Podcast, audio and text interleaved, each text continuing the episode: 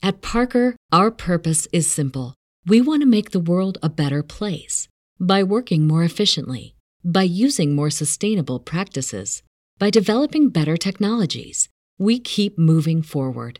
With each new idea, innovation, and partnership, we're one step closer to fulfilling our purpose every single day.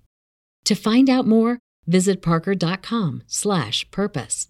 Parker, engineering your success. Brain fog, insomnia, moodiness, weight gain. Maybe you think they're just part of getting older, but MIDI Health understands that for women over 40, they can all connect to menopause. It's at the root of dozens of symptoms we experience, not just hot flashes. MIDI clinicians are menopause experts offering safe, effective, FDA approved solutions covered by insurance. 91% of MIDI patients get relief from symptoms within just two months. Book your virtual visit today at joinmidi.com. The following is brought to you by the Social Suplex Podcast Network. This is John Silver, lead recruiter of the Dark Order, and you are listening to All Things Elite.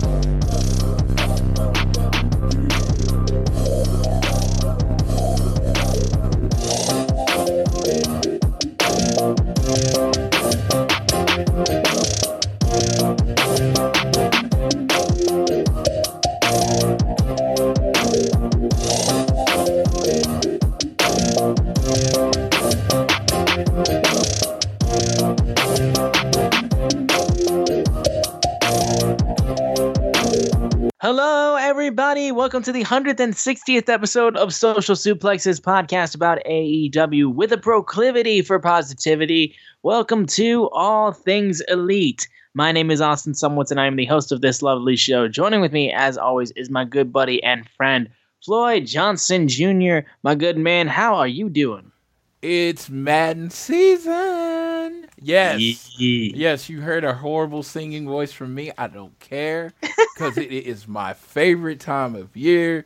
I mean, other than honestly, like that few weeks before WrestleMania and All Out, uh, you know, even though we are a few weeks from All Out, it is Madden season. It is the game, John Madden. It is you love Madden or you hate Madden but it's still Madden. For me, everybody's like, "Oh, it's just the same game every year." I mean, I mean, if it's a good game, I don't really care if it's the same every. It's football. I mean, you can't really really reinvent the wheel on football. You know what I mean? You you run the ball, you pass the ball, you knock the ball down on defense, you get sacks. Not lot. I am a, I am a cultured man in saying that there's not been a better football game since ESPN NFL 2K5. Uh, Yeah, and people like that game. I personally, the last I've played NFL Blitz here and there, Good game. but the last eleven on eleven football game that I played uh, was Tech. That was not a Madden. Was like Tecmo Super Bowl on Super Nintendo or something like that. Uh, I don't. It was called like Super Tecmo Bowl on Super. Something, yeah. Yeah. But uh, yeah, I, uh, you know, you play left to right, you didn't play up to up and down. So I can honestly say I am a Madden stan. I am, I am. There's no other, you know, there like when. When I go to GameStop, or when I used to go to GameStop and buy it, they would always ask me, "Do I want to sign up?" I was like, "I buy two games a year. I buy Madden and I buy the WWE game. So no, I don't need to sign up for a GameStop account. You know, it's like I can play two games. And now you're going to add AEW to that. But for the most part, you know, don't play a lot of games. I I just like the games that I like. I like to get a franchise mode and I like to take a shitty team and make them great. That's my favorite thing to do. So I'm, I'm really excited that it's out. Uh, I started with the Atlanta Falcons, as I was telling, uh, uh, I was telling uh, Austin before.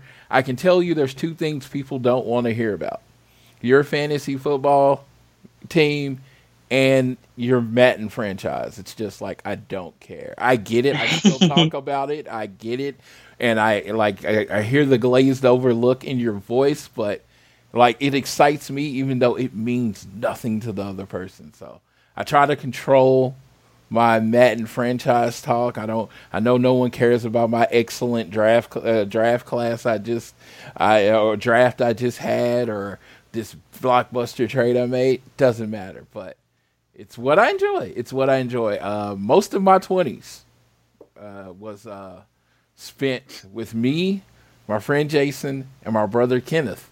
And this was the olden days. We would all, you know, have to be in the same room, and we would all get our teams on franchise. And literally, some of the gaming marathons we we went through playing franchise, trading, drafting, simming, playing each other, 17, 18 hour, like marathons.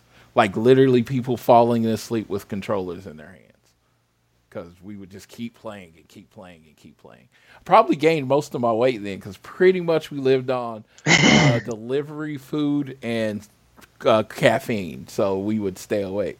And Okay. energy drinks weren't that important. Back it wasn't that big. Well, like early 2000s, there really weren't any energy drinks. So it was like this was just like copious amounts of Mountain Dew. So but, Yeah. yeah, I know, I know. You you won't you won't know about that, sir. You don't know about that, or I would stay. The game I stayed up and played a ton with my uh, friends and or family was uh, Mario Strikers uh, on the GameCube. I would, I would literally like beat the ever living fuck out of people, and still will. You know, they added the one for the Switch. I'm still fucking beating the shit out of kids out of in that at that game. Uh, I Mario Soccer. I do amazing on that. FIFA can kiss my ass. Mario Soccer. That's the game that I kick the most ass at.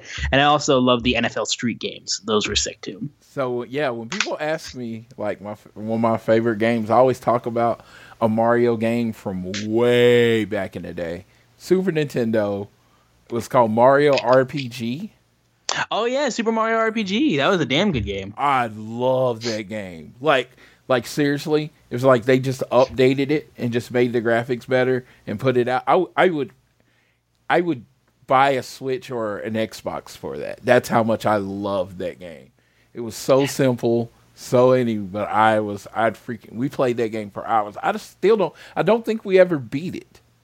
It is a long game. It's a long freaking story. And it was just like, oh man, this is a really cool story. So, Super Mario uh, RPG is probably my favorite Mario game ever, even though I love some Mario Kart, especially at the arcade Mario Kart. Oh, God, I love that crap. Yeah, absolutely. But that uh that can lead us that's yeah. our gaming little bit right there. Um I just got an Xbox Series X. It's gonna arrive in a couple days. Um and yeah, Yeah. that does it for the gaming. Congratulations on your Xbox Series X. You know, that's a, a great uh, secondary video game system. You know what I mean? Uh, uh, I'm I'm proud of you. Uh, but uh, I'm, I'm I'm really happy that you got one. You know, because you can get one because it's not as popular as PS5. Well, yeah, and people aren't jacking the price up to like fucking nine hundred dollars. So I, I will, I will gladly take that and replace my Xbox One that I've had since like the first year that console was on the market, and it runs like a piece of shit. Plus, I have a PC. I don't need to be spending any more money on video game consoles. You, you do, do yeah, something. you, yeah, you do have a nice PC. So yeah, yeah. yeah. So if I'm gonna get one, I'll get the one that's actually able to find. But that does it for I think our gaming talk. We can now actually talk about uh, AEW and all things elite. We've got a lot to talk about with Quake by the Lake taking place last week, and we have House of the Dragon uh, AEW Dynamite coming up very shortly. When you guys listen to this, it'll be only a few hours away, I'm sure.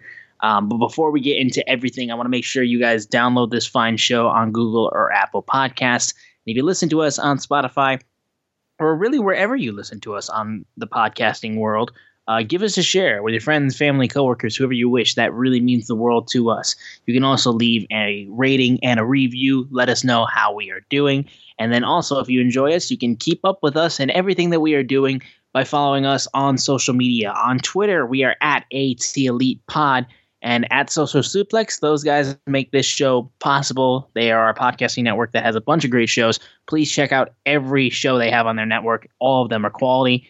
Uh, I myself am at Austin Szumowicz, S Z U M O W I C Z, and Floyd is at Floyd Johnson Jr. on Twitter.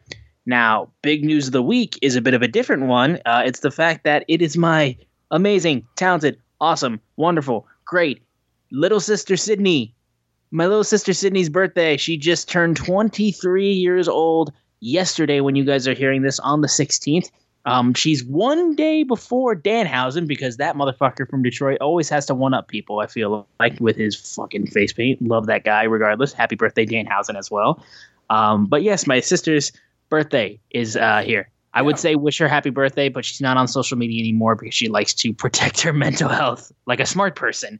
Um, and yeah, no, I'm I love that girl. She's my my best friend, and she's amazing. She's awesome. Um, and yeah, it's her birthday, and she had a great birthday yesterday when you guys hear this. Um, and yeah, love her to death. So yes, uh, Sydney is of course my friend too.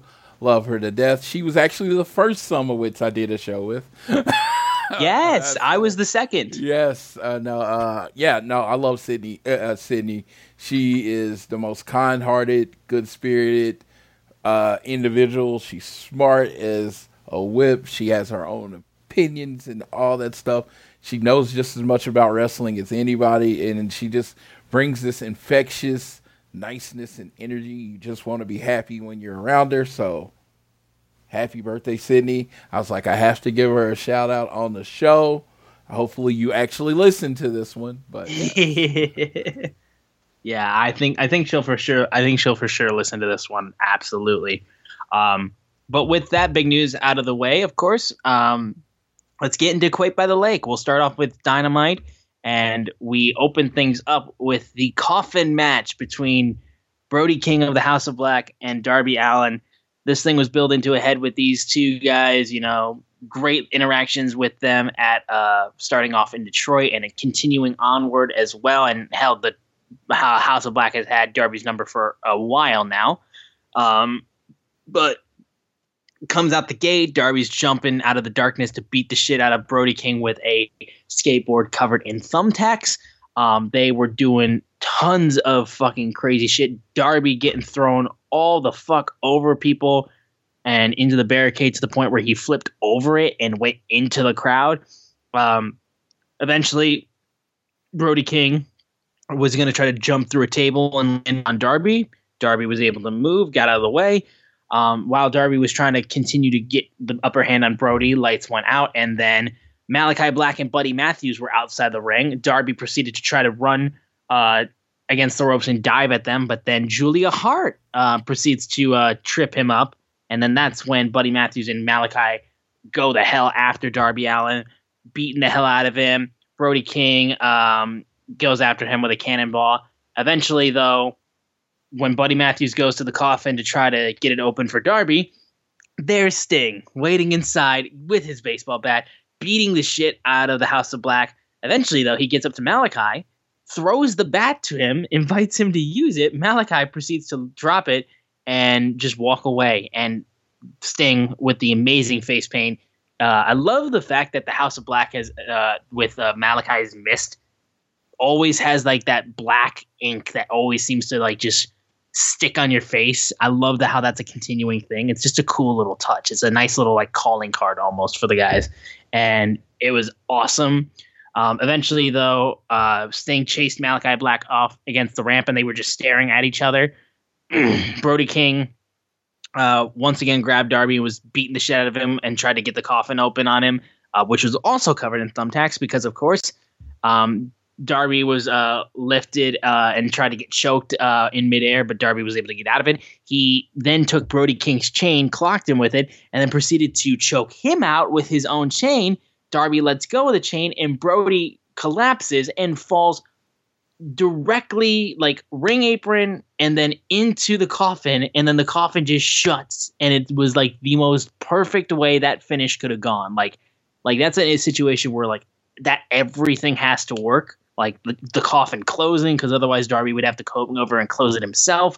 Like the fact that that spot worked as well as it did was outstanding. Like it was it was wonderful how that turned out. And it was a really good opening match, honestly. You know, It's with it being a coffin match, it was it was a lot more of like I would say like while they beat the hell out of each other, if you wanted to say like a match was more sports entertainment like with this like the lights going out and then Sting's in the coffin and all that kind of stuff, and then the face off at the top, and then Darby choking out uh, Brody, who then collapses into the coffin, and then it closes on its own like perfectly. That that's like the the beautiful side of that kind of like heightened entertainment style of wrestling um, that can do wonders. And with a match like a coffin match that also has Sting doing shit and Malachi as well, it worked great. It turned out to be really solid as opening match. Um, yeah, I dug this honestly. Yeah, um, one of the coolest visuals ever was when he let the chain go and then Brody fell into the coffin. Like, uh, like you said, perfectly done. The Sting and Malachi uh, stare off is cool. Sting is, I mean, he's so Sting. You know what I mean? It's just like I, I don't know if it's the paint or what, or him staying in an excellent shape. It just still feels like it doesn't feel like there's much difference between this Sting and 2005 Sting, and it's almost been 20 years. You know, it's kind of like that. It's kind of it's amazing. He just has this presence about him, and I just love, you know, I just love it. And Malachi Black has this, you know, he has the same, he has a very similar presence with uh, kind of like I don't have to fight you. I don't have anything to prove. You know, have your baseball bat. I don't need a baseball bat to hurt a man. It was very just Malachi. It's just like like this whole series of matches is just about men with presence. You know what I mean? You're talking about Brody King. The moment he steps in in any room, you're looking at Brody King, right? All the tattoos, the largeness. You got Darby Allin who like I you know I've brought this up many many times. Like only like I've never felt like I've done a complete 180 with someone other than him like I have like where he's one of my favorite wrestlers. And this match was just what it was supposed to be. Big man little man banging against each other Darby throwing his body against him you know Brody's using his size and yeah and it ended the way it was supposed to end. Him choking him out just like Brody had done him and just dropping him in the cage. Julia uh, Julia Hart, I have to tip my hat to her. Like when they first put her in, I wasn't sure, but she gets it. She gets the character, she gets her role, and she does it so well. And if you haven't been watching Dark or Dark Elevation to see her in her singles matches and how it has affected how she works, it is really good. It's really cool. You should be checking her out on the dark because I don't know if it's anytime soon, but she is going to be a push carry uh, person in that women's division, and what she brings different because you you know she was kind of the blonde, the cheerleader, and how she's really transformed her character has uh, really elevated her to that next level where you know you want to see her. But hats off, uh, bow, take a bow, Brody and Darby, you killed it and yeah, this match was told the way it was supposed to be told. Yeah, no, and Julia has really shown a lot of great stuff with this new character that they've been going with her.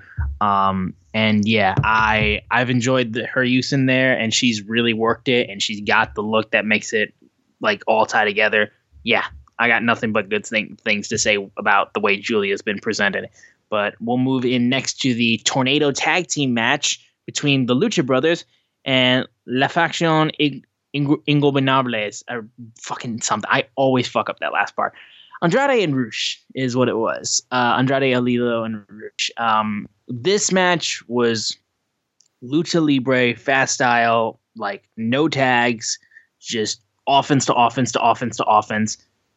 Great stuff and big win for Andrade and Rush. Like huge win for these guys. Like I have been very happy with uh, them getting this win because as much as I think Rush and Andrade are great, on AEW, Andrade has been a pretty much an afterthought for a while, and you could kind of uh, tie that into when she, he was introduced uh, by bless her heart lover Vickie, and like people literally couldn't even hear what the fuck she said because of her shrill voice. And then he comes out and then they're like, oh shit, Andrade. Um, and he's kind of just faded a bit and like hasn't had a lot to do. And Um, well, I mean, they've used him a lot, but he just hasn't been presented in a way that would really capture fans. This was the first time I was like, Oh, go ahead. Cody set himself on fire for him. But, well, yes, Cody absolutely like died in the fire for him, and even that didn't work still. Um, but regardless, them getting this big, convincing win, uh, continuing to fuck with uh, Penta with the mask situation is great. The use of tying up his mask against the ropes and then Penta for having to unmask himself in order to save the match. It was close. It was pretty close, and arguably he missed the timing. But regardless, I still love the idea of it, and Penta having to then just be maskless. I was disappointing in the fans. I loved how like Andrade threw the mask in the crowd. Crowd literally chanting to throw it back because like give him his mask back. Doesn't do it, and the crowd starts booing the the the fan who has it. It's like that's fucked up, man. That's cold. That's cold blooded. And regardless, with Penta getting knocked out and his face covered up, um, Phoenix is all alone as Rush and Andrade beat the shit out of him, and they pin him there. And then it wasn't necessarily with too much shenanigans, but still, regardless, it's tornado tag. It is what it is. And Andrade and Rush, they get the win. Huge win for them. Like this was a definite needed jolt jolt to those guys because Lucha Brothers are Lucha Brothers. Like they, this loss does nothing to them really at all. So I'm I'm all for Rush and and uh, Andrade getting a big win because it's been it's been needed for them to get like something that really sets them apart. And with the trios title trios tournament coming up very shortly, starting this on House of Dragon episode, it's good to give them that as they go into this uh, trios tournament. So you know the crazy part is of this whole situation to me. Uh, the crazy part is how uh, Tony Khan has so effectively built characters that can lose and it doesn't affect them at all. Oh, especially with the baby faces, yes. Yes, the Lucha Bros, Darby Allin. Darby Allin could lose all the time, and I'm not saying he should, but he could, and he's just as popular when he comes back out there. The Lucha Bros, Cero Miedo, it does not matter. They can lose, bounce back. So this match was Andrade or Rush. It was like let Andrade and Rush win this match, or just go ahead and release them and let them go somewhere else because it's just they needed to be style established as a threat. And I honestly think, as much as it's gonna hurt my heart and I don't like it, I think we're building to Andrade and Rush versus Swerve and Keith Lee at All Out. It's gonna Oh, it's gonna break my soul. It is because yeah, because you're boys. dude, I've been calling Young Bucks versus FTR as the main event of All Out since like last All Out. So the fact that it's we're getting further and further away from the likelihood of that happen snaps my heart into pieces. But I am, when I say I am a you know huge Keith Lee and Swerve, I'm huge fans of them apart. So them together will be awesome. But if you tell me, you know, you're like I'm in Oklahoma, you're like, oh, you can go to this bar in Gainesville, Texas, and Keith Lee and Swerve are going to be uh, fighting uh, Andrade and Rush, and you could tell me like an hour before the show starts, I'm driving a hundred to that show. That's a match I would pay to see. That's the match I would go to the middle of nowhere to a bar that I'm very uncomfortable in to see. That's how, that's how much of a banger it's going to be. If you look at how Rush wrestles and how Andrade wrestle, especially Andrade since he's left the WWE, it is straight physical forward, just like they are. It's they're gonna knock the shit out of each other. So Oh, am- yeah. So if we get that match, I don't know. I'm not saying that's 100 percent of the match. Uh, Andrade and Rush and are in the uh, trios tournament, so I mean things happen. But I'm just saying, I feel like that's where the likelihood is the, is we're gonna get that tag team uh, match it all out, and yeah, I'm I'm okay with it. I'm okay I'm as well. I'm as well. yeah, I'm okay with it. I mean, it's not what I want, but you know, But you'll take it. you know, like, like it's like, oh, you can't have the filet mignon, but you can have this really kick-ass ribeye. I'm not sad. You know what I mean? It's like Right. steak is steak. You know what I mean? So, Oh yeah. no. So I, I mean, it's not necessarily what I want, but I think that's what we're getting, and I'm excited about it. Yeah, no, and if that's if that's the case, yeah, I think that can be a banger of a match for sure. But we'll move on to my favorite segment of the show, which was the Young Bucks going backstage um, and going into the locker room of the Dark Order and Hangman Page. And Nick was thanking uh, Hangman for helping them. Matt apologizing profusely with how they've been treating him, and they said like, you know, like I I have to live with that. That's my mistake, and we we've been pretty shitty these last uh these, this good amount of time, and now it's like when we're when we are around you, you seem to bring out the good in us, and they're like, listen, we have this trios tournament coming up right now and let's reform the Hung Bucks. Let's let's be elite again. Let's do this. Come on. Let's. I. I no one can stop us. He's like, and Hangman's like, listen, man. Like, I appreciate that, but like, I, I'm gonna have to decline. It's like I'm. I'm not gonna be in the tournament. I'm gonna be in these guys' corners. I'm gonna be in the Dark Order's corner because it's it's their time, and I can't be in your guys' too. It's gonna be complicated. You know, what if you guys meet in the tournament? It's like it's it's not. It's it wouldn't be right of me. It's like I, these guys have done right by me. They've stuck by me no matter what. I got to do right by them. And they're like, okay, yeah, no, understand. Get it. I completely understand. And they sulk back and have to shout at Brandon Cutler afterwards. Um, great, great little bit of story stuff there. And again, like these guys consistently, like with their elite drama, is still so entertaining because these guys have been so linked, like throughout the entirety of AEW's history. Um, and they know how to work with their characters and how to make themselves bounce off each other. Like it's always amazing just watching the story be- progress between all of these guys. It's always amazing. So, let me tell you. Uh, let me talk to you. Go ahead. Now, Hangman, you who you know, I had a Hangman hate fest for a while. I loved, uh, I loved the loyalty. I'm all about loyalty. Dark Order was there for him when he needed him. You know, he asked he asked the young bucks. He's like, "Hey, I'm just gonna go off on my own," and they didn't like that, you know, and they they mistreated him. But the Dark Order took him in, hugged him. He was, you know, they don't want us. You don't want to use the word. He was the leader, you know. He didn't want to be, but he was kind of their default leader. Still one of the coolest entrants ever when they all came out in the purple and black cowboy stuff. Still one mm-hmm. of the. So yes, the fact that he's like, dude, I'm not gonna even be in the tournament. I am not gonna even allow myself to be. I think he would be like the first triple crown winner in eight. I think so. Yeah, he won the six man titles. He's like, no, I'm passing it up for my friends to get a shot. I, I still wonder which three is it gonna be, but he's passing it up for his friends to get a shot, and that's super. You know, that's important to me. And I just thought this was so well done. It's like, you know, in wrestling, a lot of times you get very low level acting, and you know, I thought this was pretty good. You know, they they carried the characters pretty well on this, and it was like, you know, hey, you know, I still love you. You take me back, and then the girl's like, nah, I'm good. Uh-huh. Yeah, I got to him now. I'm cool.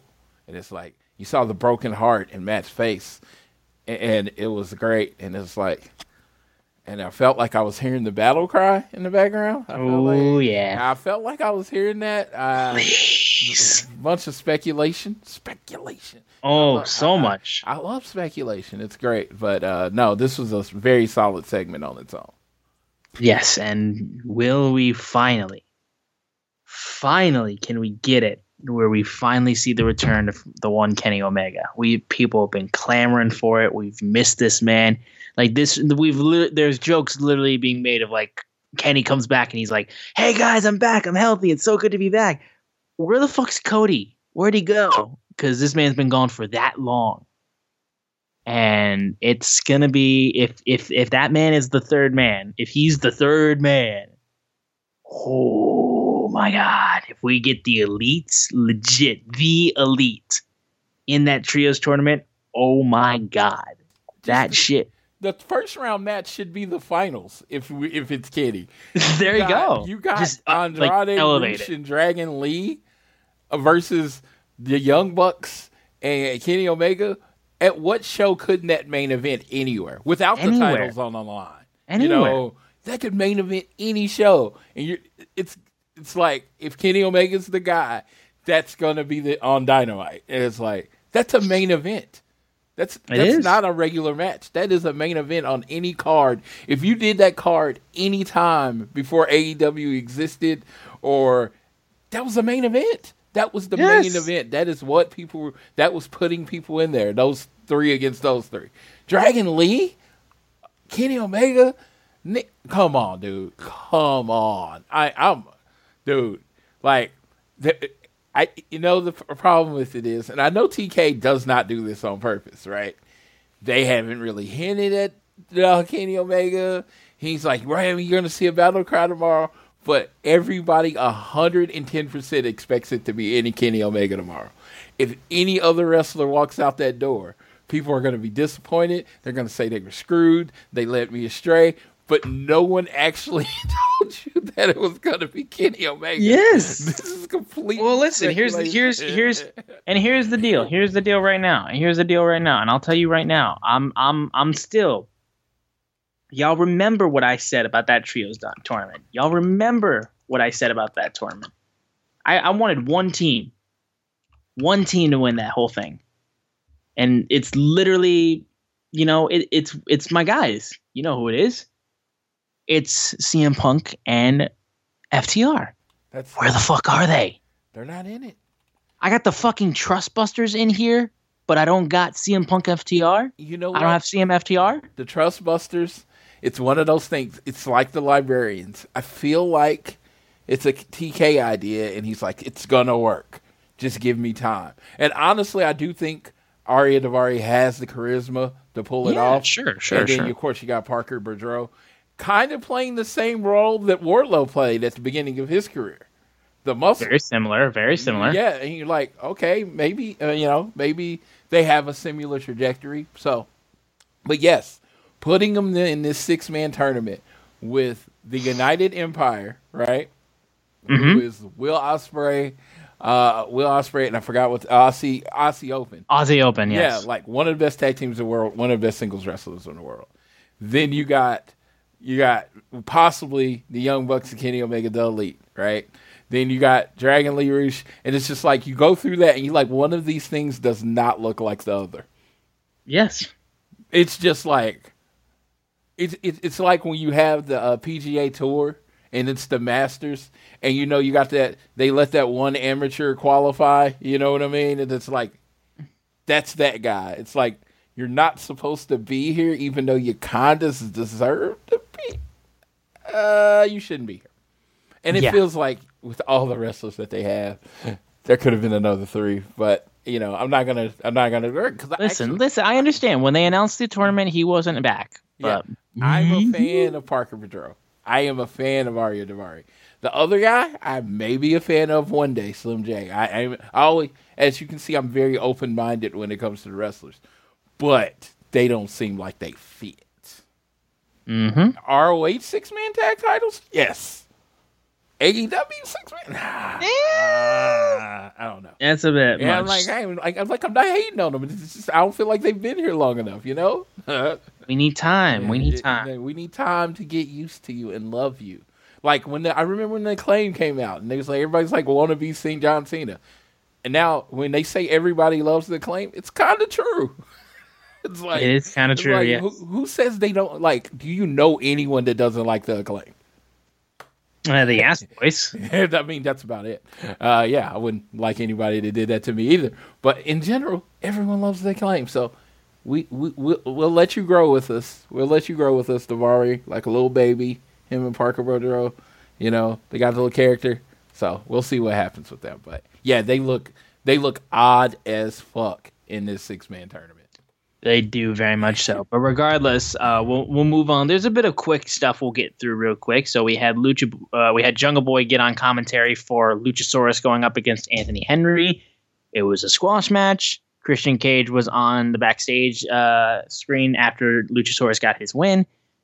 Was gonna keep railing down Jungle ripping him apart verbally, and then Jungle Boy gets off mic, goes backstage, immediately bursts through trying to beat up Christian Cage until security holds him back. So while that's happening, though, Luchasaurus shows up and just starts beating the shit out of the security guards, including headbutting Pat Buck, AEW official, and the commentary team was all like, "That's like he. Why would Luchasaurus do that?" and all that kind of stuff. They basically being like, the more he's become more animal than man, almost. Um, which you know, okay. Regardless, uh, I don't know why these people were holding Jungle Boy back. Jungle Boy should absolutely get his hands on him ASAP if you've like listened to this motherfucker. Like, I don't understand the AEW security. I don't. Sam's got to start getting his people in order because I don't understand why Jungle Boy wasn't allowed to go at that man's head. So I, I, I don't get it. I don't get it. but regardless of that, Uh, We also had- Christian is the perfect dick. I just want I just want everybody to know that that Christian is like perfect at this character. yes, And like you can love him, but at least while he's talking, you're gonna hate him. Absolutely. And then we had uh, Miro uh, talking about the House of Black, and then Julia basically just sneaks up behind him and being like, "No, join us, embrace the darkness." And Miro's like, "Only one woman can touch me, and it's not you." It's like, "You filthy swine!" And he's like, "Okay, I'm going after you, motherfuckers. It's not. It's my my path is clear." So that was a cool little bit. So Uh, Malakai versus Miro at All Out. Sign me, sign me up. Sign me up. Put, me, put, put my name. Sign me up. Put my name on the paper. Uh, you know, take my money. God fucking damn, that's a match that I want. Yes. Yes. Yeah. Yeah. That that that'll be a good match. Yes. Uh, Mark Henry was interviewing Powerhouse Hobbs until the factory and QT Marshall was like want, trying to uh, get uh, Hobbs to join the factory, and all Hobbs had to say to that was, "Don't let your problems become my problems." Um, so once again, QT and the factory, the goons, uh, just can't seem to do anything right. Um, we'll move quickly on to Jay Lethal, Sanjay Dutt, and Satnam Singh coming out uh, talking about how like they're not done with Wardlow and we beat the shit out of him after we we lost our match, but we beat the shit out of him afterwards. And he said, "Listen, defend the championship again. We sent a message to you last Saturday at Battle of the Belts. Defend it again one more time, or we're just gonna find you and take it." Wardlow comes out and says, "You want another shot? All right, I got it. But first tonight, I'm gonna whip all three of your asses." And then FTR shows up, and the pinnacle, a little bit of the pinnacle. The pinnacle will never die. And uh, they said the pinnacle is always on top. All those belts, that visual with all those Literally, dude. Uh, And like, and the best part is too, all they got it was just by getting away from MJF. That's how you stay on top. So I mean, simply put, uh, uh, Cash and Dax really should hire a guy to carry those belts for them. You know, that's a lot of belts. It looks awkward sometimes carrying all them damn belts. Like, It is. yeah, it's like, dude, dude, dude, no, uh, no. It was like their music hit, and okay, got a bitch a little bit. All right. I got the the tweet, the beautiful tweet that said FTR in action. And I was like, yes, FTR's going to drop some jabronis on Dynamite. This was FTR in action. This did not this does not satisfy my You got to You got to You're gonna go after whoever runs Twitter at the at AEW, man. I swear. Yeah, it's like this did not satisfy my FTR in action because I don't think they actually, you know, I guess they hit the the the uh, they hit the move, they hit the big rig, Big rig was all they hit. Yeah. I still call it the Shatter Machine, but um, they hit it. It was great, but come on, that's that's that's all I get. The best tag team in the world. See, best tag team in the world because you know they have more belts than every other tag team in the world, so they are the best tag team in the world. Um, yeah, and I can't get them on TV. Even even even my uncle, grumpy Uncle Dax said, "You know what? I miss miss being on t- wrestling on TV every week." And I was like, "I miss you wrestling on TV every week." God, yeah. So I don't know. Like I said, if you say if you say, "Hey, you get a hey, we get an appearance from FTR," I'm not saying anything. But you said FTR in action. You know what you you know what you mean when you say that. Yeah, you mean I'm getting a match, and I didn't get no match, and I'm not. I was not happy. I was not. Yes, disappointing, I guess. But Sad. regardless, Yeah. we'll see. We'll see how things go though. But we then had absolute Ricky Starks against Aaron Solo of the Factory. Uh, while Factory was watching this match, Starks uh, was able to get the win. QT sent Nick Comoroto to get in the ring, and Starks proceeded to spinebuster Nick Comoroto very well. And then Aaron Solo, while uh, uh, Ricky's trying to size up uh, Com- Comoroto, Aaron Solo hits him from behind. Factory go, one goes after him, but but uh, regardless of that fact, the factory uh, chased after Ricky Starks, and it was the babyface this time who was hiding amongst the crowd, uh, which was a bit of a thing. So this was all right, honestly. I'm not all about uh, Ricky Starks' first thing that he's doing before he gets into the feud uh, with uh, Hobbs, of course, which that's going to be the match at All Out for sure. Um, they're having him do stuff with the factory to kill time. Like you got to save up a bit before you start building up towards Hobbs and Starks at All Out. I understand, but it's just it feels like we're just waiting for when we actually get Hobbs and uh, Starks completely That's, agree. Um, yeah, everything you said, I agree. Uh, I, the match was actually really, really good. Ricky uh, and Aaron Solo, for all you new new people that might listen, they tagged. They were uh, they tagged all over the world as a tag team. They won lots of local tag team belts. They were an excellent tag team. Pretty sure they're pretty tight friends. So they got to go out there on national TV and put on a match. I imagine they were very happy about that. And I thought the match was really good. It's just, you know, I'm a big I like the result to be in question person, and the result's not in question. Like this could have been the main event of Dark or Dark Elevation, and I wouldn't have blinked an eye. Yeah. Regardless, it is what it is. It's buying time. I think that's all. Whatever. Um, we then had the TBS Championship match between Jade Cargill and Madison Rayne, uh, having her Dynamite debut after getting her first win uh, on Rampage last week. She, these two did a pretty good job, honestly. This was a pretty solid match. I felt like um, Jade uh, got some good stuff on uh, Madison as well. Can, like I, I loved how like Jade like pretty much picked Madison almost out of the air um, and then that's when J- Madison pulled it back and hit a great DDT coming back down. Um, Jade continues to have my favorite big boot in wrestling right now. She just she just fucking kicks the shit out of people. Um, jaded, she's 36 and 0, and a great moment of Athena dressed up as a baddie comes out and proceeds to just beat the shit out of Jade as long as she can before uh, Kiera Hogan pulls her out of the ring, and then Jade Car- Jade Cargill swatches as Athena raises up the TBS championship in the ring. Just oh god, just uh, listen. Here's the thing. I love Jade. I love Jade. I love Jade. We need another big babyface champion for the women's division right now because I can't just have it be. I love Thunder Rosa too.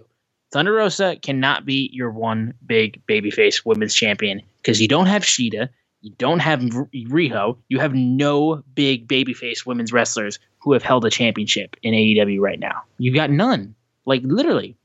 So, I love Jade.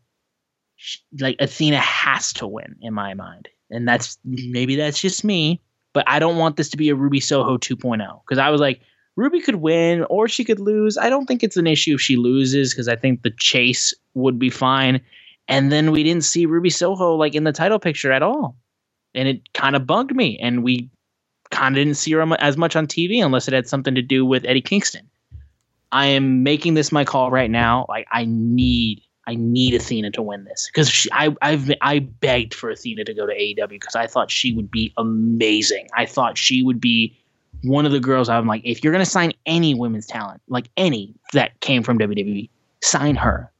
And when she debuted, I fucking lost my shit.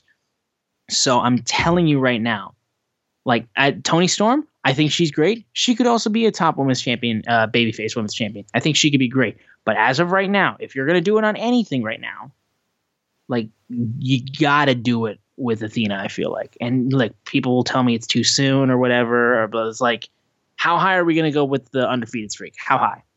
Because I think you can have her lose once and you don't lose her uh, her stature, her mystique, or anything like that. You just don't have the undefeated streak thing to talk about. Which at the end of the day, we already know it's inflated because of Dark and Dark Elevation.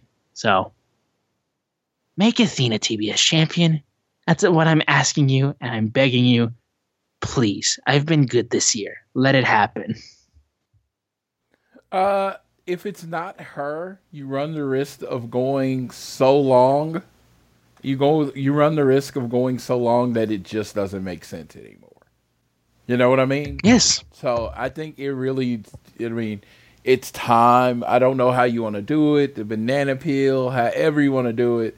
If it, but it does feel like it's time for it to happen. I'm one of those people. Since I love Jade, I never wanted to lose, but it's it at this point. At some point, it gets to that Goldberg length where it's never gonna. No matter who you put in it, it's not gonna make sense, and I don't want it to get Mhm. there. So the only way to avoid it getting there is to you know just you know just do it.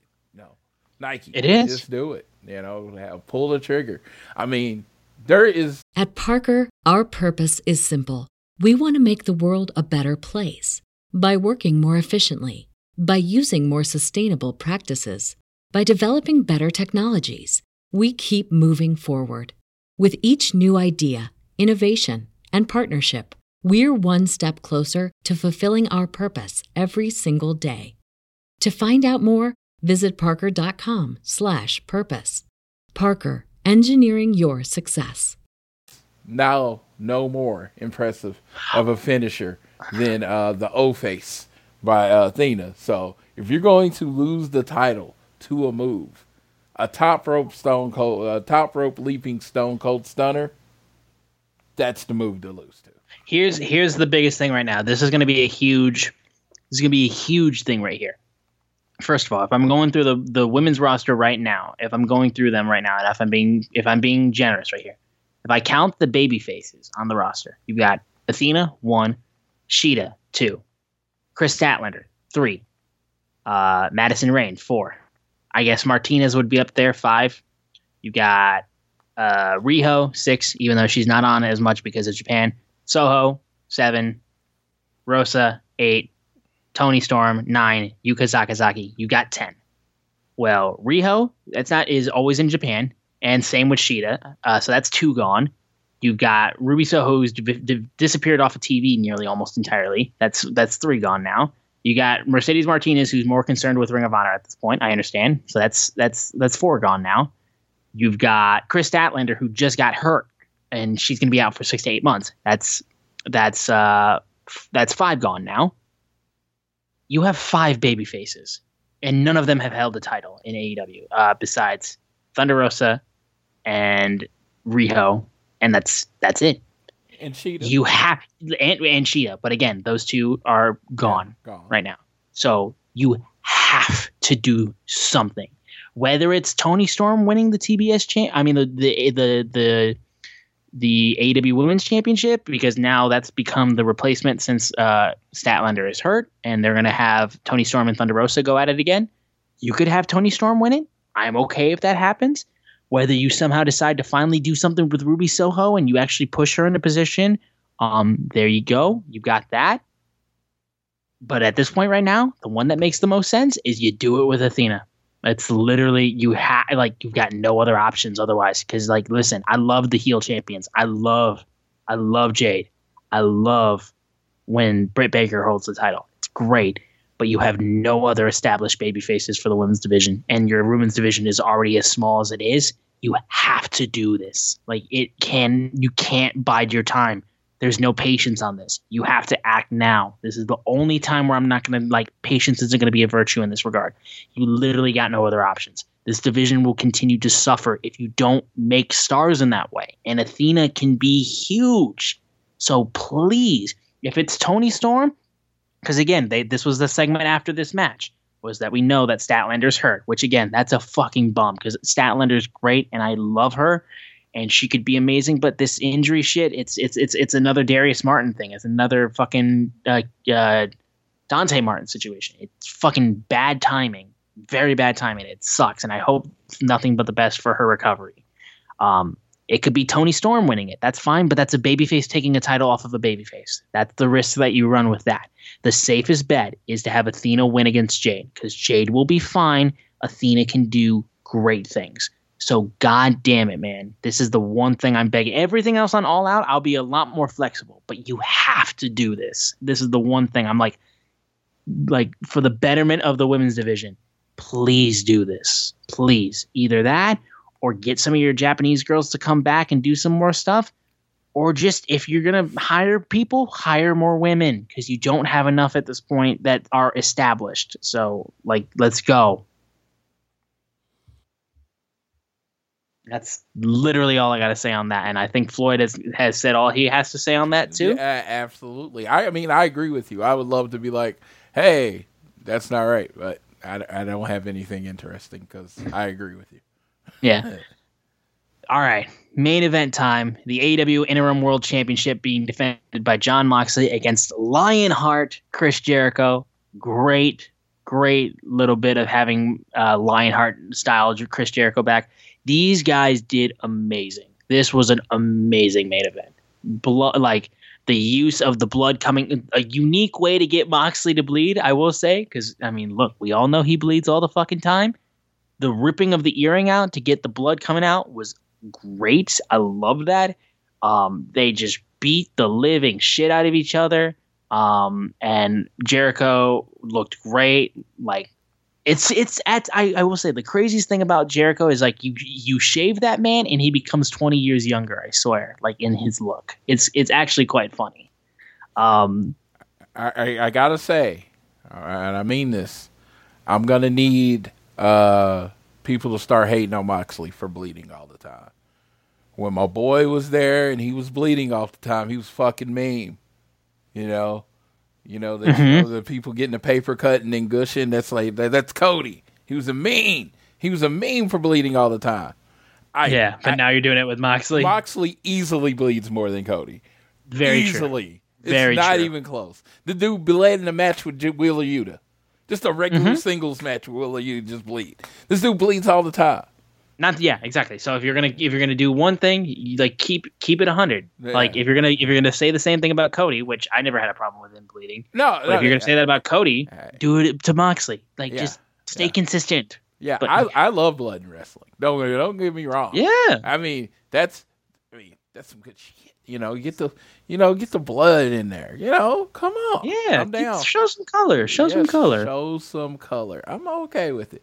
But yeah. it's just like I said, I just remember it's like, oh, Cody's gonna bleed again, and it was yeah. just like, uh, oh yeah, you had to see that all the time. No, yeah, for sure. All the time. Regardless, yeah, no, regardless though, the, the, of course, the only thing that was a bit of a bummer with this match was um, because immediately after Jericho countered with a great code breaker on Moxley jumping off the top rope, great code breaker.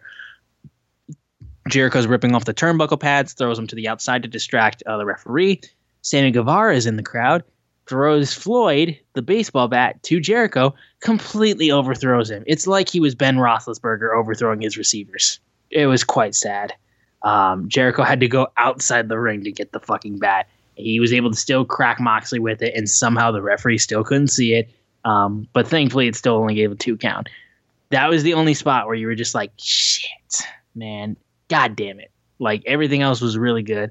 Um, but didn't it didn't really uh, tamper the match at least much because these guys were fucking changing out submission after submission after submission.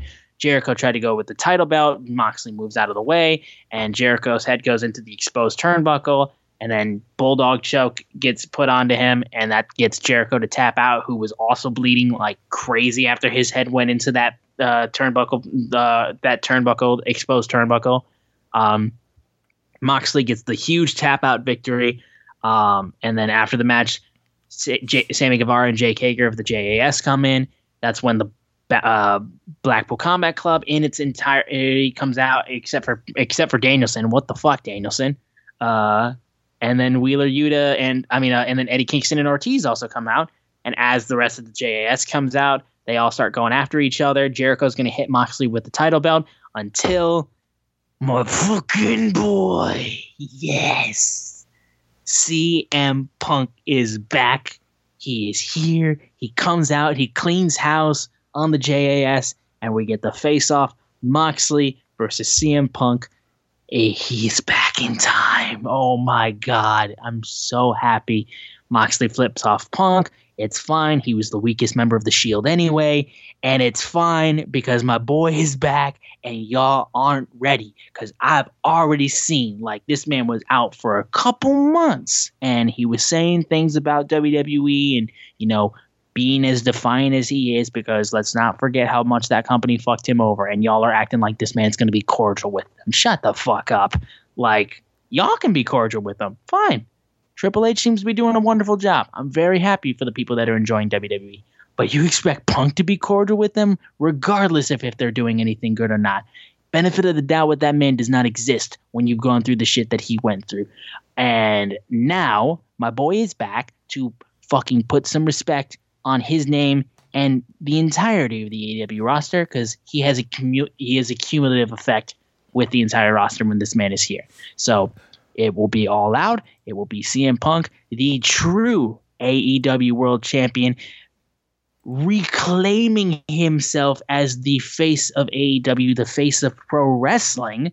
And I will be there uh, in spirit because I just can't make it and it hurts my soul. But Floyd, I'm sure, will be there and will fill in for me.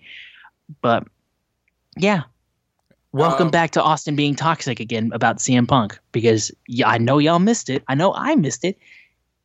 It's We- fucking clobbering time. We are back. It is clobbering time. Set your watches.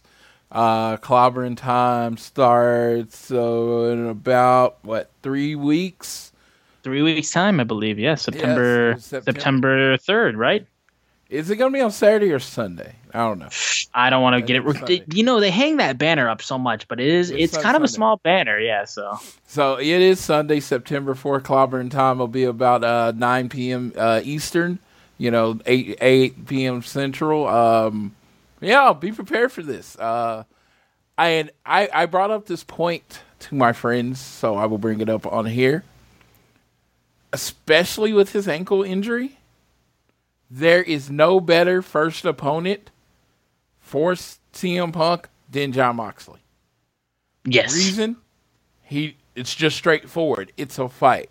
CM Punk's match with Eddie Kingston, he could do on one foot.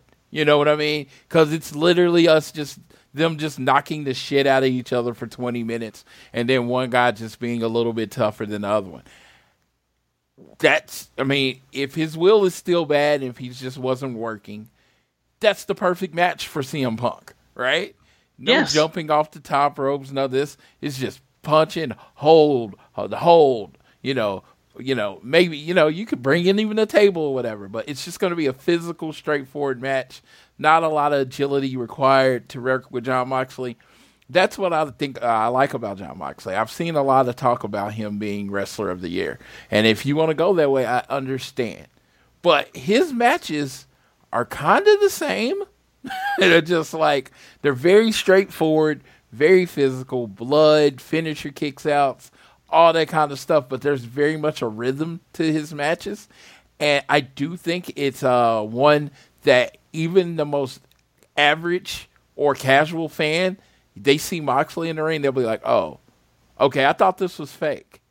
Because Yes. he wrestles in such a way that you know, for a few minutes in there, like you know, you your your a suspension of disbelief goes away, you just start believing it. Because how do you make a dude bleed? Oh, I'm going to tear your earring out, and that's how I'm going to make you bleed. He, he bleeds out of his mouth quite a bit, and you know, when if you've ever grappled a lot, you know that can happen. So I I really do like Mox, and I just a plus. You couldn't have asked for a better uh, first opponent. I don't. Of course, I wanted the summer Punk, and I didn't want him to get hurt. But we've gotten the summer of Mox, you know, and that's the summer of Kick Ass, the summer of uh, the jacked up John McClane. That's what we basically got this summer, and now he gets to, uh, you know, you know, John, Jon Moxley looks a little tired. You know, he looks Yes. a little tired. He might need a nap. September fourth, he'll go to sleep. Yeah, no, he'll go to sleep very, very quickly. But that closed out AEW Quake by the Lake Dynamite.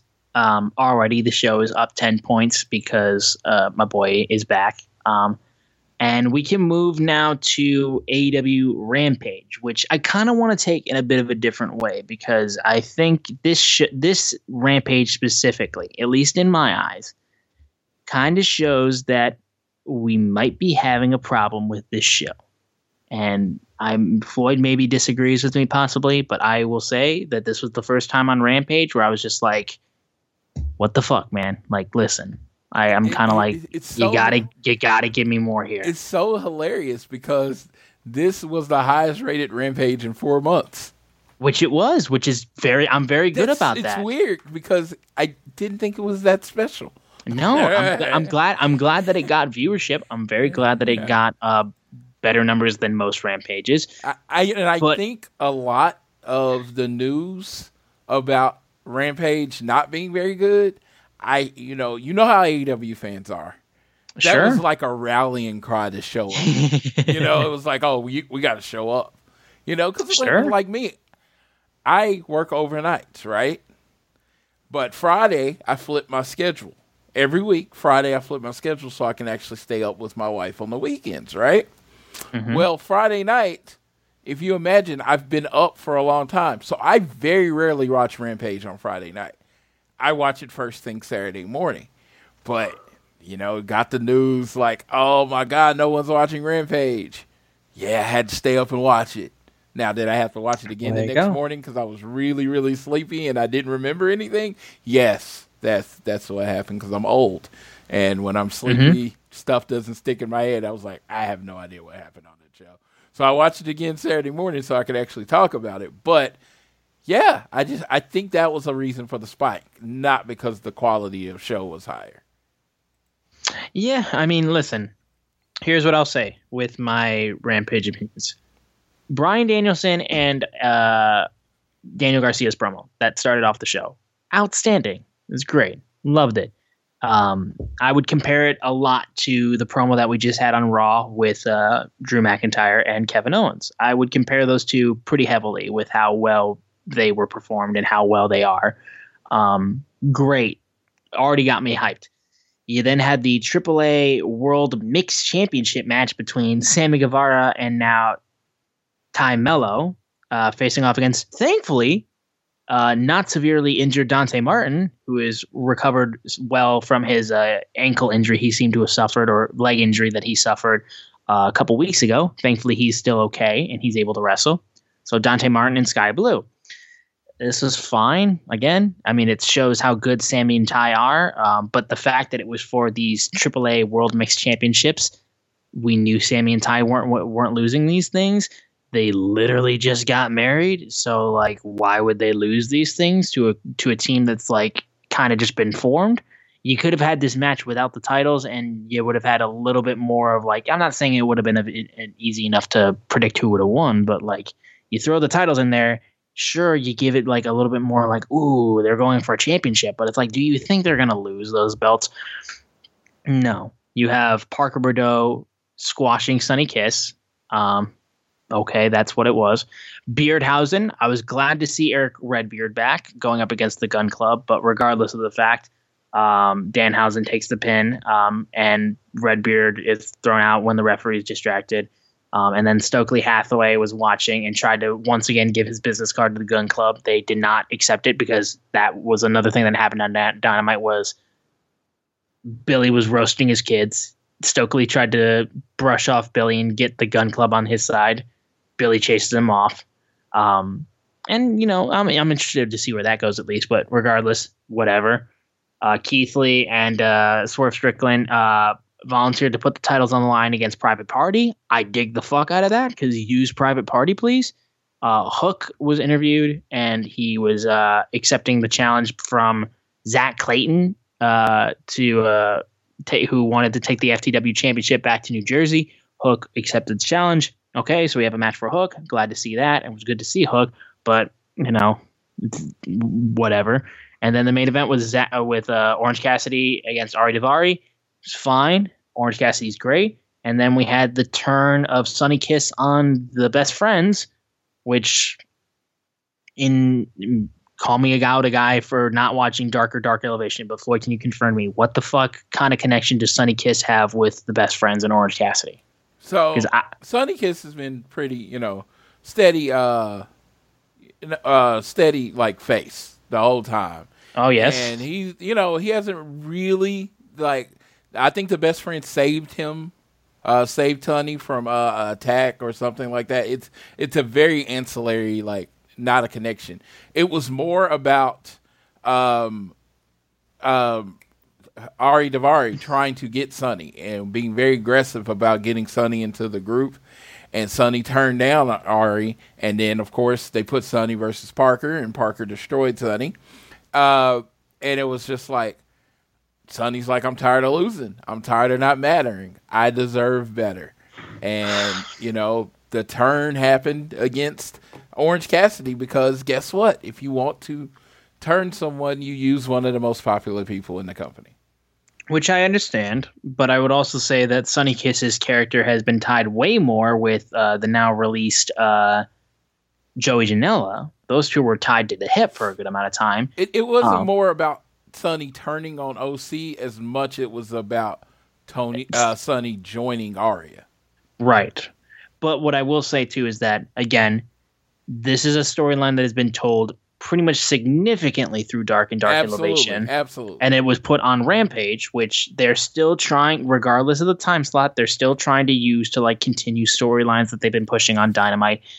And here's the deal, man. If you're gonna have any of these storylines like continue on into television, you're gonna have to give us something. Because for me, who unfortunately I do not have time to keep up with di- with Dark and Dark Elevation I just don't have the time. It slips through. I love AEW, but I just don't have the time. I work a lot. So, with that happening, I have no connection to this story. I have no connection with the Trustbusters, and I love Sonny. I, I love that dude. I love Sonny so much.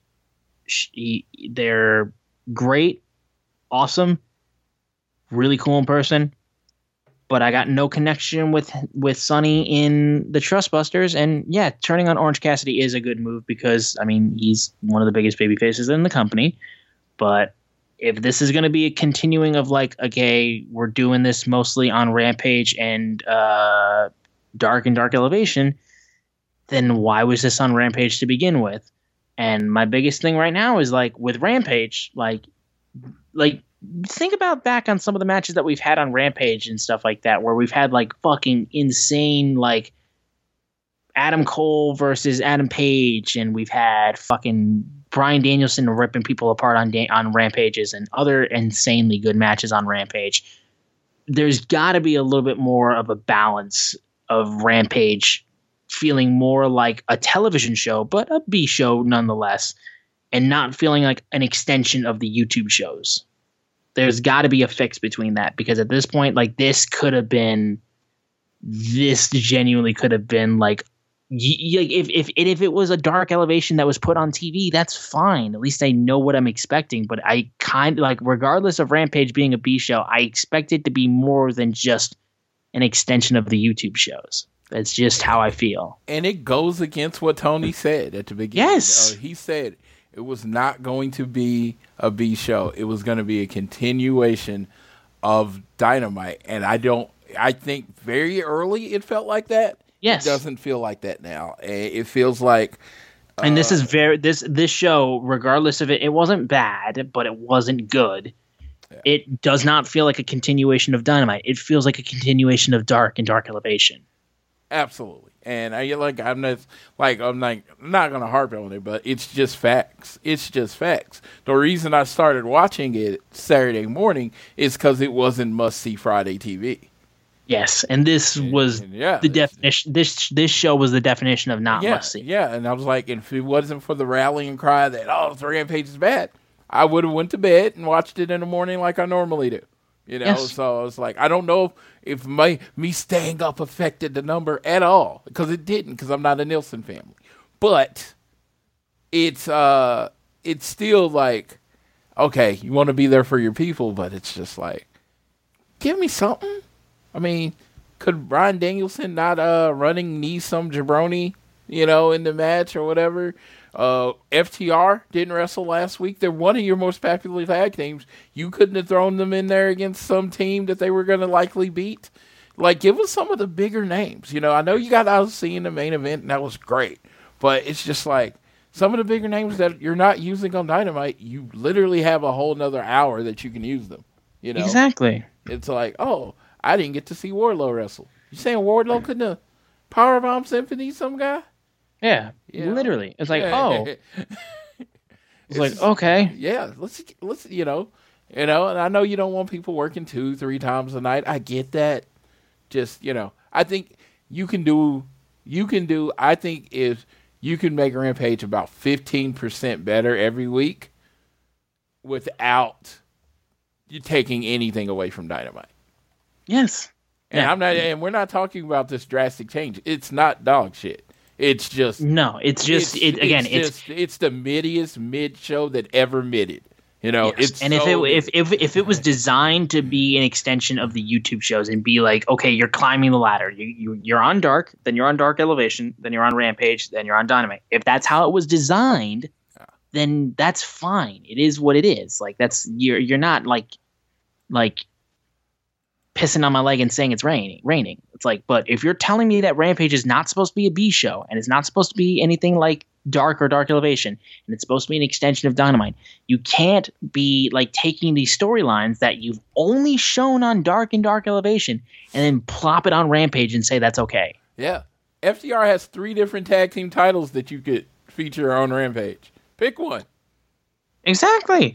Or remember when you would have look, that Forbidden Door has been shut basically since that show has ended. Yeah, and- I don't think did we ever get the FTR versus Roppongi Vice match like till the actual finish. I know we got them in the three uh in the the triple threat, but we never got that one on one match, right? Uh, besides the uh Jim, yeah, the, we got the one with the Jim Cobb one. Uh, Jeff Cobb. Uh, with yeah. Jeff Cobb but one, they yeah, never sorry. actually had a finish to their tag team match. So, No. can we get that on Rampage? I'd be down. Yeah, you know, like you actually have a story that they've wrestled like two or three times and they've never actually finished their one-on-one match. So let's go, or throw them in there with the best friends. I don't care. there's so there's significant amount of stuff that you can you use that would make Rampage huge. You have so much talent on it as on that uh, team. You know, on that show. It's like I do think uh, uh, what's the Daddy Magic and the other guy. I forgot. You Matt Menard. Matt Menard. Uh, yeah. Why aren't they in something? You could throw them in the tag team and let them wrestle. I mean, there's a lot. I'm just saying, people, but I'm just saying that's how deep your roster is. Like, it, there, there's no reason an hour of AEW should ever be mid, ever, because you have too much talent. You, you have too much talent that's not on TV every. Actually, I'm an idiot. Matt Menard is literally Daddy Magic. It's That's Angelo Daddy. Parker. Angelo Parker. They changed their names on me, and I wasn't prepared. I wasn't either. Let's be fair let's I be wasn't fair. either. Let's be fair. It's like they're in the JAS, so I just call them JAS. But when I, I'm like, they're both they're very talented tag team on their own. I just forget what their names are sometimes. So no, uh, yeah, we're proclivity positivity, so we'll quit burying Rampage. But Yes, but again, but it was one. We're not. We're, it's not. It's, it's, it's not really hard to do better. You know what I mean? fixed. Really, that's the thing. It's just like if you're if just simply like if you're if that's what you want Rampage to be, you can make Rampage like that. Just book it like that. It's that It- simple. Like yeah. it's not a sim- situation. It's like like the YouTube shows are going to be what they are, and that's fine. Like there's no issue with what what they are. They're very clear of what they are. Um, but again, if you want Rampage to be what you say it is, then like own up to it. That's all we're saying. It's not we're not we're not digging on the show itself, but it's just like be consistent with what you want this to be because you can make it like that because you have so much talent. But Yep. regardless, that wrapped up Quake by the Lake. Sorry that we were a little bit harder on it than normal, but this one specifically felt like you know what there's got to be a line in the sand with rampage you gotta you gotta pick a lane let's do something here but regardless of that we can preview uh, aew dynamite house of the dragon which um, thank god we're recording this when we are because we got a huge announcement for the main event match which is the bryan danielson versus the dragon slayer daniel garcia two out of three falls uh, ricky the dragon steamboat is going to be a special timekeeper So the so puns are huge on this man. Yeah, House of Dragon, uh, episode, we have Dragon Lee, the American Dragon Bryan Danielson, and Ricky The Dragon Slayer. Yeah, the Dragon Slayer and Ricky the Dragon Steamboat. And Dragon Slayer, you know, basically came from King Slayer, which comes from what? Game of Thrones. You know, There you it's, go. It's And- like, there's a And lot if, there. and, if, and if you ask a lot of Game of Thrones fans, uh, the dragons started coming out of there when they had no idea what else to do in that show. But Yeah. regardless, yes, uh, and then you had the King. You have the King on the show. Yes, you do. Truly have the King. So if so, let's be fair here. If you've never watched Game of Thrones, like myself, just watch this show, and then you'll come. You get this episode of So, Dynamite, and so then you you've never watched Game of Thrones? I watched the first episode, and I was like, okay, this is interesting. Maybe I'll get into this, and then I just Oh. never got around to it. I- It just it. Look, I've never been a huge fantasy guy. It's just always been my thing. If you like sex and violence, that's what that show is. It's just sex and violence and violence and sex and violence I- and then more sex. I kind of like my sex. I kind of like my sex and violence to be separated. Personally, yeah, okay. Well, I get it. I dig it. I respect you. But it's just like, oh my God. No. Uh, I love violence. I love dynamite. now, like, I, I, like not- sex. I, I did not like game. I didn't think I would like Game of Thrones. I really didn't. I was I was telling everybody that you know it was like ah it's really not my thing. So about fifth season, somebody was like worked watched the first episode and I was like, okay, this is my shit. Cause Yes, you know I will say too, because when I I, I I I watched it and I I did think the first episode was good, and I was like, okay, well maybe I'll wait because what I did was with Breaking Bad actually, which is still one of my favorite TV shows of all time.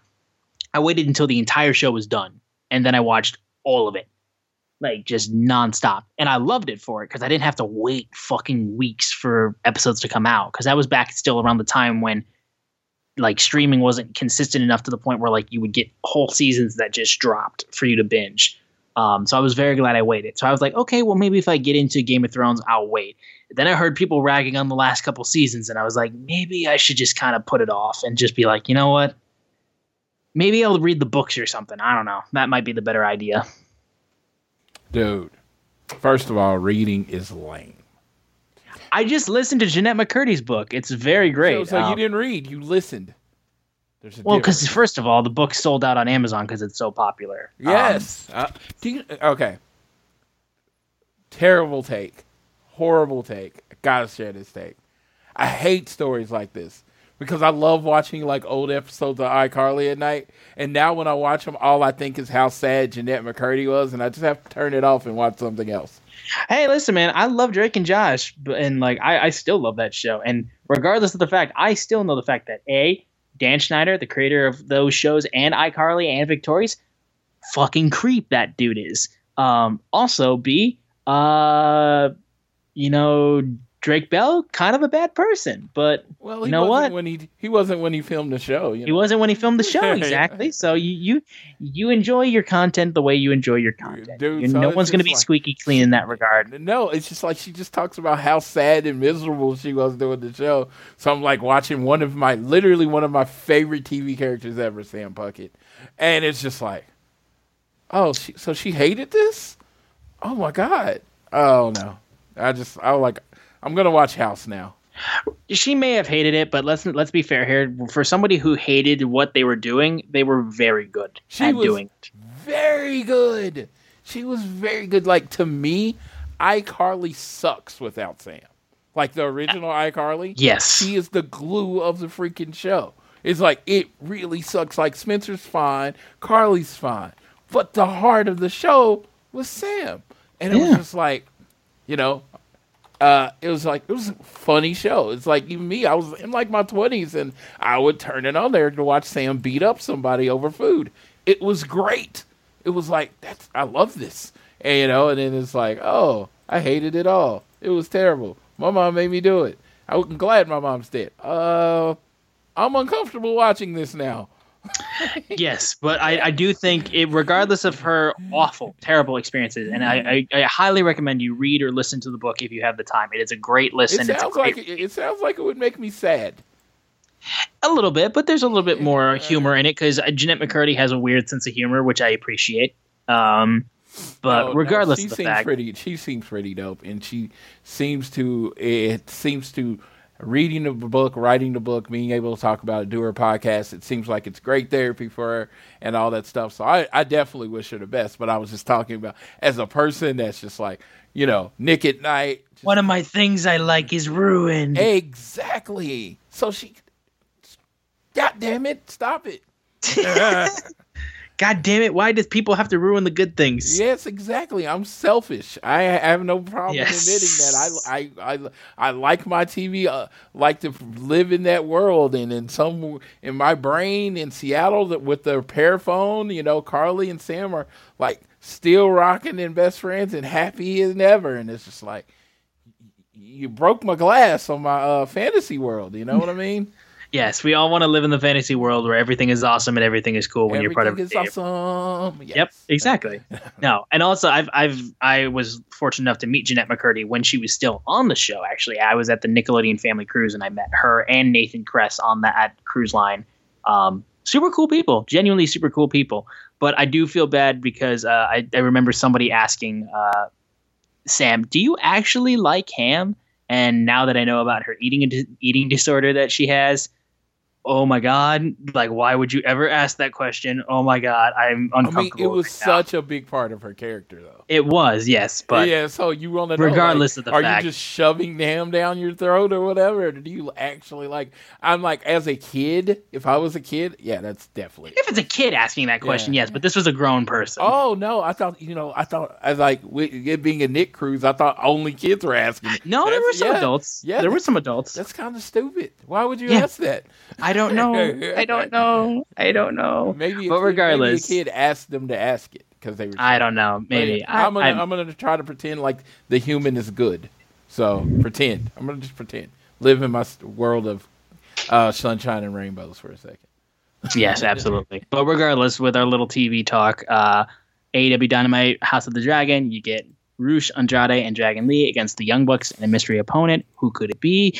Kenny, um, Bryan Danielson versus Daniel Garcia, two and out of three falls, with Ricky the Dragon Steamboat as guest timekeeper. Varsity Blondes going up against the Gunn Club. Okay. And then Toni Storm facing Killian King uh, to Kilynn King, Kylan aka King. Sorry, aka Kling Kling, if you uh, Cody calls can call her. Kling Kling. I, I once called. I like Kill- I honestly her Killian, a- Killian King is my favorite way to pronounce it. I understand it's not the right way to pronounce it, but I'm stubborn. So I saw her in a. Uh, I saw her in uh, what's that place? A Buc-ee's, and I kind of called her Kling Kling because that's the how I remember her because I only see her on the show. And she did not give me the best of looks from calling her Kling Kling. So. Oh no. oh god. Uh, it was just kind of like you know, it was Chandler, it was Red Velvet, and it was Kling Kling, You know, because that's what Cody calls her. And like, I know your name, but it was just like you know, that's what he said. Just let me have fun, please. Yes, no. Uh, it, it was it was just this look like, why the fuck are you here? And I'm like, I don't want anything. I was just saying hi to this guy I know. I was like, uh, but no, uh, no. Life is good. Life is good. It Yes. was- but it, But yeah, it's like honestly, if she would have been like, "Hey, how's it going?" I honestly probably wouldn't remember it. But her Now shooting me that look, I will never forget. Don't call her Kling Kling. Don't do that doesn't go well. doesn't go well. But uh, this show looks really good. Her and Toni Storm should tear it down. I love the dra- I have the dragon stuff almost in every match. You know, the Varsity Blondes and the Globe Club. That's the only one that we we got no uh, get, uh they've got no uh Game of Thrones in. So they're gonna have to they're gonna have to uh one of them are gonna have to come dressed up as something to keep keep with the theme. And you know, tomorrow or today they're gonna throw two matches on that. we- Absolutely. you I mean, literally, they announced they announced Ricky the Dragon Steamboat like I'm- only a couple hours away from when we were recording this. TK hates our previews. He does not want us to do a complete preview. He just does not. No, He's never. Add something. I'm gonna drop the show, and then they're gonna add it like two hours later. It's like, why don't you talk about this? Didn't know it happened. I didn't know it was gonna happen. But yeah, if we can get an FTR match either on this show or on Rampage, hey, you put FTR on Rampage, it's a five star. Oh, excuse me, it's a seven star show automatically. Ratings through the roof. Two million people tune in. Uh, I will say right now because I, I need to know what the fuck CM Punk's doing because he just got back. So I would like to know what he's doing on my television screen again. Please fucking thank you. So let's do a APA a segment with FTR Yes. and CM Punk in the back, sitting at a card table, talking about CM Punk messing up Jon Moxley. That's kind And of then and then send me and then send me the hockey jersey early, please. I know they're not supposed to sh- get to fucking shipped until like October, but send it to me early, please. Rush order. So tomorrow, today at one o'clock, Pro Wrestling Tees. I don't even know if they announced it on the page yet. It might have just been in the VIP group. Uh, but there's going to be a CM Punk commemorative hockey tee, uh, tee that you uh, shirt you can buy. Let me tell you, if I knew I was getting it at All Out or before All Out, I would probably go broke and buy it. But since because it would be kind of cool to wear it All Out, you know, CM Punk hockey jersey All Out, represent, you know. But uh since probably I won't get it before then, I'll probably just uh I probably won't purchase it this time. I say that, but they're gonna send out the email and they say, "Oh, you only got an hour left," and, and yeah, and then I'm gonna go broke. I'm gonna like, hey, Yeah, well, um, and again, like I said, I just spent five hundred dollars on a new Xbox. I'm about to spend another fucking hundred twenty-five dollars. I'm like, here's my money, Phil. I'm sorry. they're like, Phil, I missed you, buddy. Bubba. yeah. Thank you for coming back. Thank you for healing from your foot very quickly. I will. I must say, I'm glad that it was a quick, a quick fix. Um, and yeah, you know, beat up Jon Moxley, and then maybe somewhere down the road, I can get you versus Kenta or something like that. I don't know. Since you, since we weren't get, able to get you and Tanahashi, that's all I'm saying. Yeah, it's gonna be pretty dope. Shows show as show should be a banger, as the children say these days. And I'm really looking forward to it. Uh, but yeah, I don't think we got anything left. That's all we got. We got no other headlines or anything. I feel like they we need to haven't- mention. Hey, hey, TK, if you listen to the show, if you're throwing it in, and you listen on double time. Can you can you announce FanFest? Can you can you give us can you give us a week? You know, it's like we're like 15 days away. Uh, poor people have to uh, you know, budget. So line that up. Get that done. Yeah. Thanks, buddy. Thanks. No, yeah, literally.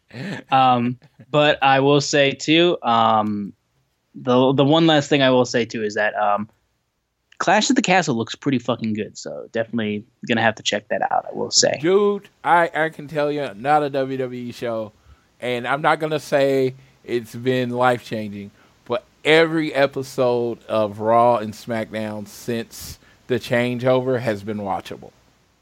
And Very very happy to and, see. and, and, you know, and that is great because I'm not one of those people that you you don't have to pick. You know, they don't come on the same days. You know, Mm-hmm. watch everything, or if you don't want to watch it, don't watch it. You know, just do whatever you want to do. I really do. Do whatever you want to do. Just don't try to ruin it for anyone else.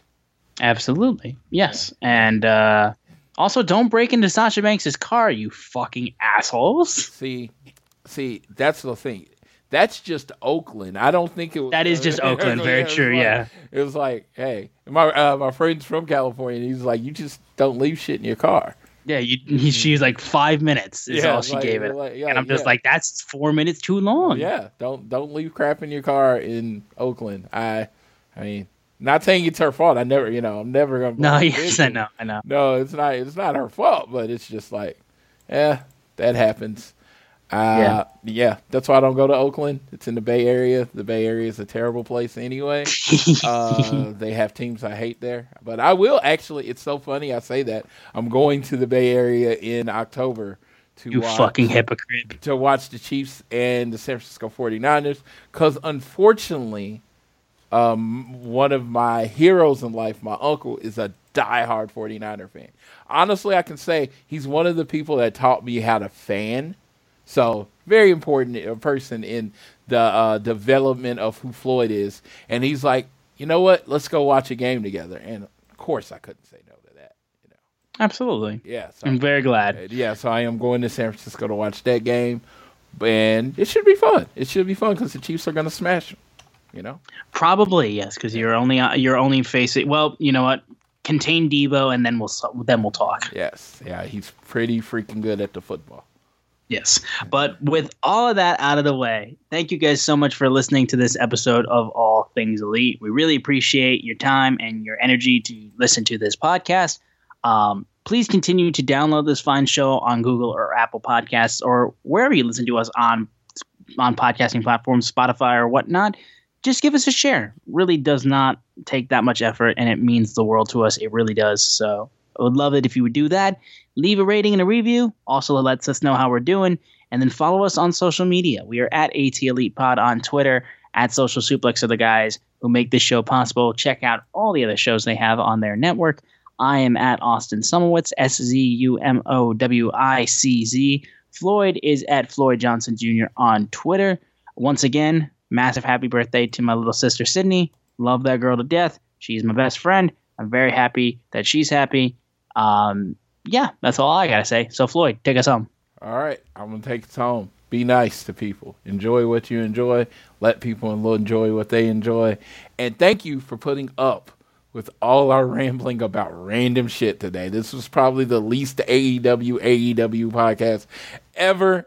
But uh, this was just the most tangents, I will say. This is yes, just the most tangents. Yeah, so uh, we will we will be back to our regular scheduled uh, talk about the the wrestling next week. But yeah, Madden came out like 24 hours ago, so I'm sorry, I, it was on my mind. So uh, you all have a good one. Uh, you all have a good one, and remember, like I always say, whether it is home, work, or school, always do your best to be elite.